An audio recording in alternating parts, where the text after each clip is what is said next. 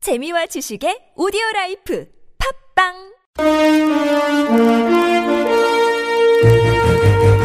여러분의 합리적 판단을 돕기 위해 오늘의 뉴스를 골랐습니다.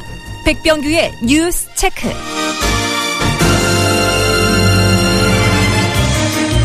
네, 오늘은 시간을 약간 바꿔서 뉴스 체크부터 진행하도록 하죠. 자, 시사평론가 백병규 씨 모셨습니다. 어서 오세요. 안녕하십니까. 자, 첫 소식은요. 네, 이 박근혜 대통령과 그 여야 3당 대표가 만나지 않았습니까? 네네. 그러나 그 마음을 모으기보다는 이 가까이 하기엔 거리가 너무 멀다는 점을 재확인하는 자리가 된 것 같습니다. 심리적 거리인가요? 네, 네. 이 박 대통령 이 이제 모두 발언에서 이 북한의 그 추가 도발을 우려하면서 그 전쟁의 위험이 올 수도 있다고 이야기를 했고요. 네. 북한의 핵과 미사일 단순한 그 협박이나 그 협상용이 아니라 우리를 겨냥한 그 현실적이고 급박한 위협이라고 이제 말하기도 했습니다. 네. 아, 이제 그런 만큼 뭐 일치 단결된 이제 그 대응이 필요하다 이렇게 이야기를 했는데요. 네. 그러나 그 대응과 관련해서 그 추미애 박지원 야당 대표들은 이 제재와 그 대화를 병행해야 한다 이런 입장을 네. 개진했는데 그러나 그 박 대통령은 이 지금은 국제사회의 그 강력한 제재가 필요하다 이런 입장을 고수했다고 하죠. 네. 추미애 더민주 대표 이 대북 특사 파견을 건의했습니다. 박 대통령 그러나 지금은 특사 파견을 고려하고 있지 않다 일축을 했고요. 네. 이 사드 배치 문제 두 야당 대표가 그 반대 입장을 밝힌 데 대해서 그 반드시 배치하겠다 이런 입장을 대풀이했다고 그러죠. 네. 특히 그 이제 그 국회 비준 사안은 아니라고 못 받기도 했습니다. 네. 우병우 민정수석 그 사퇴 요구에 대해서는 이 특별수사팀의 그 수사 결과를 보자. 세월호 특제의 활동 시한 연기 요구에는 특별법 취지와 그 재정, 사회적 부담을 고려해서 결정하겠다. 사실상 거부 입장을 좀 분명히 했다고 하죠. 알겠습니다. 자, 이 문제는 잠시 후 3부 시사회전 시간에 자세하게 한번 얘기 나눠보도록 하겠습니다. 자, 다음 뉴스로 넘어가죠. 네, 그 중국 환경보호부가 그 9일부터 11일까지 그 동북 지역의 북한 국경 인근에서 이 방사능을 이제 그 모니터링한 결과 아직까지 방사능 오염은 발생하지 않았다고 발표를 했습니다. 북한 핵실험 때문인 거죠? 네, 맞습니다. 그렇죠? 네네. 이 중국 환경부, 환경부는 이 37개 그 관측소와 그 두 대의 그 이동 관측 차량을 그 동원해서 그 대기 모니, 모니터링을 한 결과 모두 그 정상 범위 안에 있었다고 밝혔는데요. 네. 이 사계성 14개 그 관측소에서 그 일부 미량의 방사성을 띤 교질, 이 콜로이드 성분이라고 하죠. 네. 음. 작은 아주 작은 입자를 얘기하는데요. 어, 이런 입자들이 그 검출이 됐지만 정밀 분석 결과 인공 방사성 핵물질은 아닌 것으로 확인됐다고 아, 합니다. 그래요? 알겠습니다. 자, 이어가죠. 네, 그 리용호 북한 외무상이 오늘 그 오전 중국 베이징에 도착을 했습니다. 그러나 이 중국 방문 이유는 이제 분명하지 않습니다.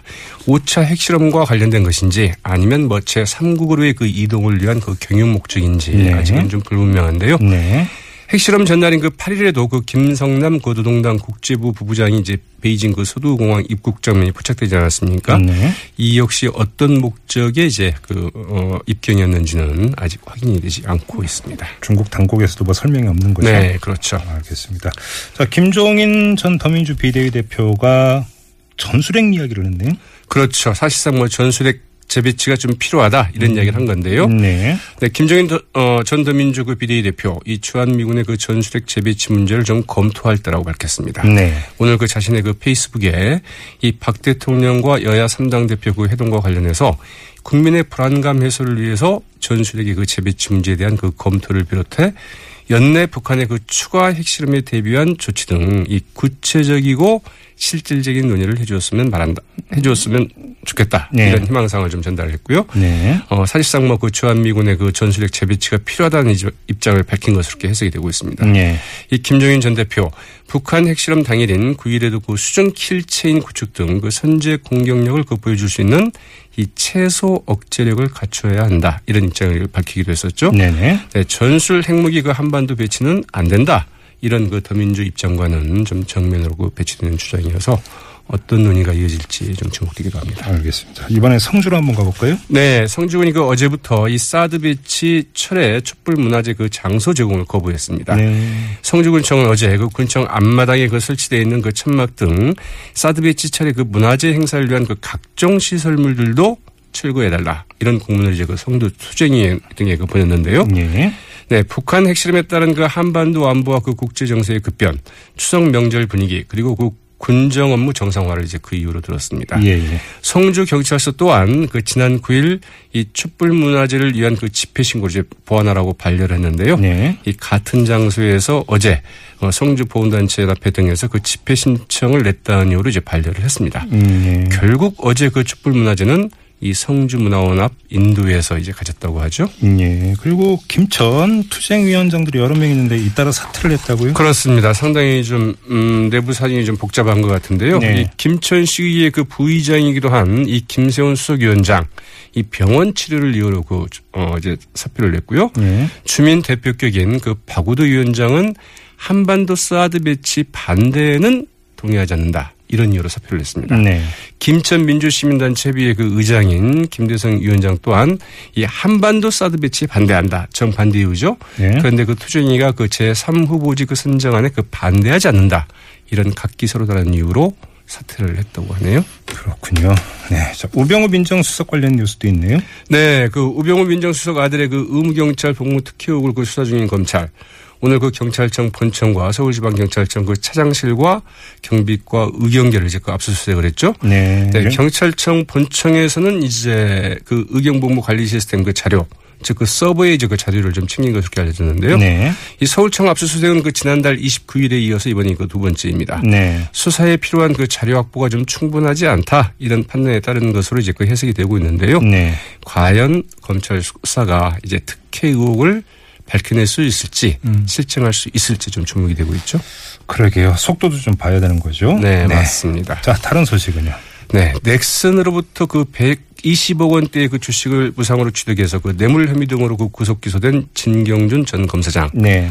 오늘 법원 심리에서 그 혐의 대부분을 그 부인을 했습니다. 네. 진경준 전 검사장의 그 변호인은 이 김정주 NXC 그 대표로부터 받은 금품과 그 재산상의 이익은 이 검사장의 직무와 전혀 관련이 없다고 이제 주장을 했고요. 네. 이 대학 시절부터 단짝이었던 친구가 그 베푼 호의와 배려를 검찰이 뇌물수수로 매도했다. 이렇게 반박을 했습니다. 아, 호의였다. 네, 그렇죠. 호의와 뭐 배려라고 하는 거죠. 어, 엄청난 호의군요. 그렇죠. 억대, 억대니까요. 네. 네, 125원대니까 이건 뭐 반면 그 뇌물공여 혐의로 그 기소된 그 김정주 대표의 그 변호인은 이 공소 사실을 인정한다고 이제 그 다른 취지로 이제 어 설명을 했는데요. 네. 이 자신을 자신이나 회사에 그 문제가 생겼을 때 진경준 전 검사장의 그 도움을 받을 생각으로 금품을 제공했다. 이런 내용의 이제 그 공소 사실을 인정한 셈이죠. 대가를 바라고 있었다 이런 얘기네요. 네, 두 이건, 사람의 표정도 아주 뭐 대조적이었다고 하네요. 이건 호의가 아니네요. 그러면 또 이 얘기는 글쎄 말이죠. 알겠습니다. 자, 다음 소식은요. 네, 오늘 그 주가가 아주 크게 떨어졌습니다. 그 대다수 언론들은 이 폭락이다 이렇게 평가를 네. 했는데요.